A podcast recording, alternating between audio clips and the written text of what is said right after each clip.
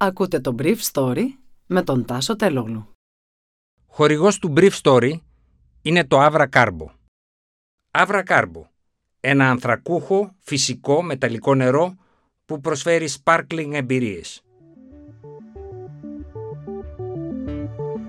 Καλημέρα σας. Σήμερα είναι Τετάρτη 9 Φεβρουαρίου 2022 και θα ήθελα να μοιραστώ μαζί σας αυτά τα θέματα που μου έκανε εντύπωση. Η Ελλάδα έχει το ακριβότερο ρεύμα στην Ευρώπη και αρκετές εταιρείες πάροχοι ηλεκτρικού ρεύματος δεν περνούν τις επιδοτήσεις του Υπουργείου Ενέργειας σε καταναλωτές.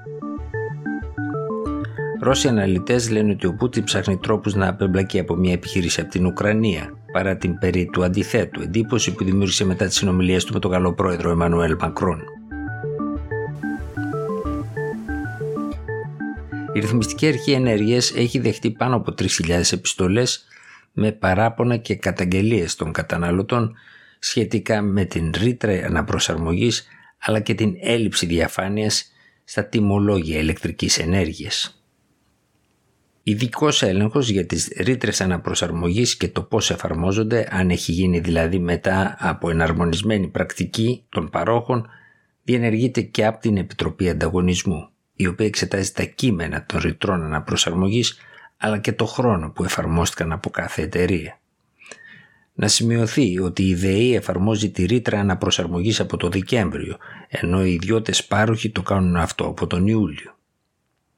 Το Υπουργείο Ενέργειας έχει στοιχεία για κάποιους προμηθευτές σύμφωνα με το site Energy Press ότι επιβάλλουν υπερβολικά μεγάλες ρήτρες αναπροσαρμογής πράγμα που σημαίνει ότι τελικά οι επιδοτήσεις της κυβέρνησης στις τιμές ενέργειας εξανεμίζονται. Σήμερα ο Υπουργός Ενέργειας Κώστας Κρέκας θα κάνει ανακοινώσεις για τις επιδοτήσεις του μηνός Φεβρουαρίου. Οι τιμές χοντρεμπορικής τον Ιανουάριο διαμορφώθηκαν στα 227,3 ευρώ τη Μεγαβατόρα αντί 235,38 ευρώ τη Μεγαβατόρα το Δεκέμβριο. Η τιμή του ρεύματος τις τελευταίες μέρες στην αγορά της προηγούμενης μέρας, δηλαδή μια από τις χοντρεμπορικές αγορές, διαμορφώνεται στην Ελλάδα στο υψηλότερο σημείο σε σχέση με την Ευρωπαϊκή Ένωση, φτάνοντας τις 2,5 φορές την τιμή της Φιλανδίας και 70% παραπάνω από την τιμή της Γερμανίας. Μετά από παραπάνω από τρεις μήνες έντασης στα ρωσο-ουκρανικά σύνορα, ο Ρώσος πρόεδρος Πούτιν έχοντας παρατάξει δυνάμεις 100.000 ανδρών και από την πλευρά της Λευκορωσίας αλλά και από την πλευρά της Ρωσίας Φαίνεται σύμφωνα με δύο Ρώσους αναλυτές ότι σκέφτεται να βρει τρόπους να απεμπλακεί. Και αυτό παρά την αντίθετη εντύπωση που έδωσε μετά τις συνομιλίες του με τον Γάλλο πρόεδρο Εμμανουέλ Μακρόν. Φυσικά παραμένει στις θέσεις του και δεν θέλει να δώσει την εντύπωση ότι έχει διάθεση για αποκλιμάκωση, είπε ο Αντρέι Κορτούνοφ, επικεφαλής του Συμβουλίου Διεθνών Υποθέσεων της Ρωσίας. Αλλά δεν επρόκειτο να συνομιλήσει με έναν αντίπαλό του για παραπάνω από 7 ώρες αν ήθελε απλά να του δώσει ένα μάθημα. Συμπλήρωσε ο Κορτούνοφ κάνοντας αναφορά στο χρόνο διάρκειας των συνομιλιών του Ρώσου Πρόεδρου με τον Γάλλο Πρόεδρο Μακρόν. Ο πρόεδρος Πούτιν είπε ότι οι ΗΠΑ και το ΝΑΤΟ προσπέρασαν απλά με τυπικές απαντήσεις στα ρώσικα αιτήματα που είχαν διατυπωθεί στις 26 Ιανουαρίου.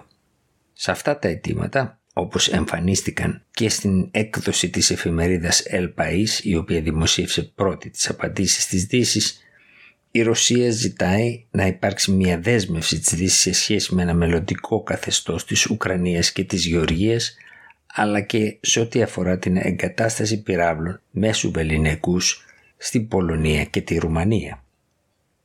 Ο Κορτούνοφ είπε ότι η εισαγωγή σε συζητήσεις για τον έλεγχο των όπλων μικρού, μεσαίου αλλά και μεγάλου βεληνικούς είναι προς το συμφέρον της Ρωσίας και ενδιαφέρουν τον Πούτιν.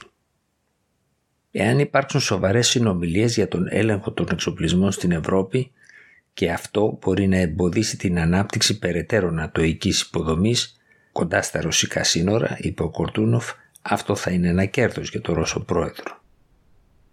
Απ' την άλλη πλευρά ο Φιοντόρ Λουκιάνοφ, αρχισυντάκτης του περιοδικού «Η Ρωσία στις διεθνείς υποθέσεις», είπε ότι αν η Μόσχα δεν καταφέρει να αποσπάσει μια δέσμευση του ΝΑΤΟ ότι η Ουκρανία δεν θα γίνει μέλος της Βόρειο-Ατλαντικής Συμμαχίας, θα μπορούσε να επιδιώξει να φτάσει στο ίδιο αποτέλεσμα μέσα από μια αναθεωρημένη έκδοση των συμφωνιών του Μίνσκ του 2014 και του 2015.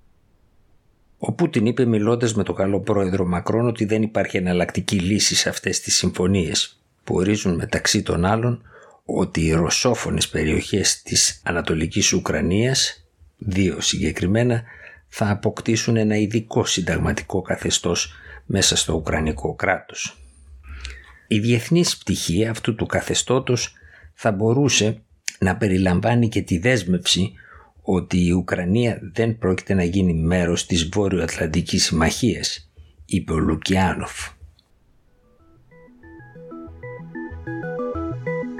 Ήταν το Brief Story για σήμερα Τετάρτη 9 Φεβρουαρίου 2022.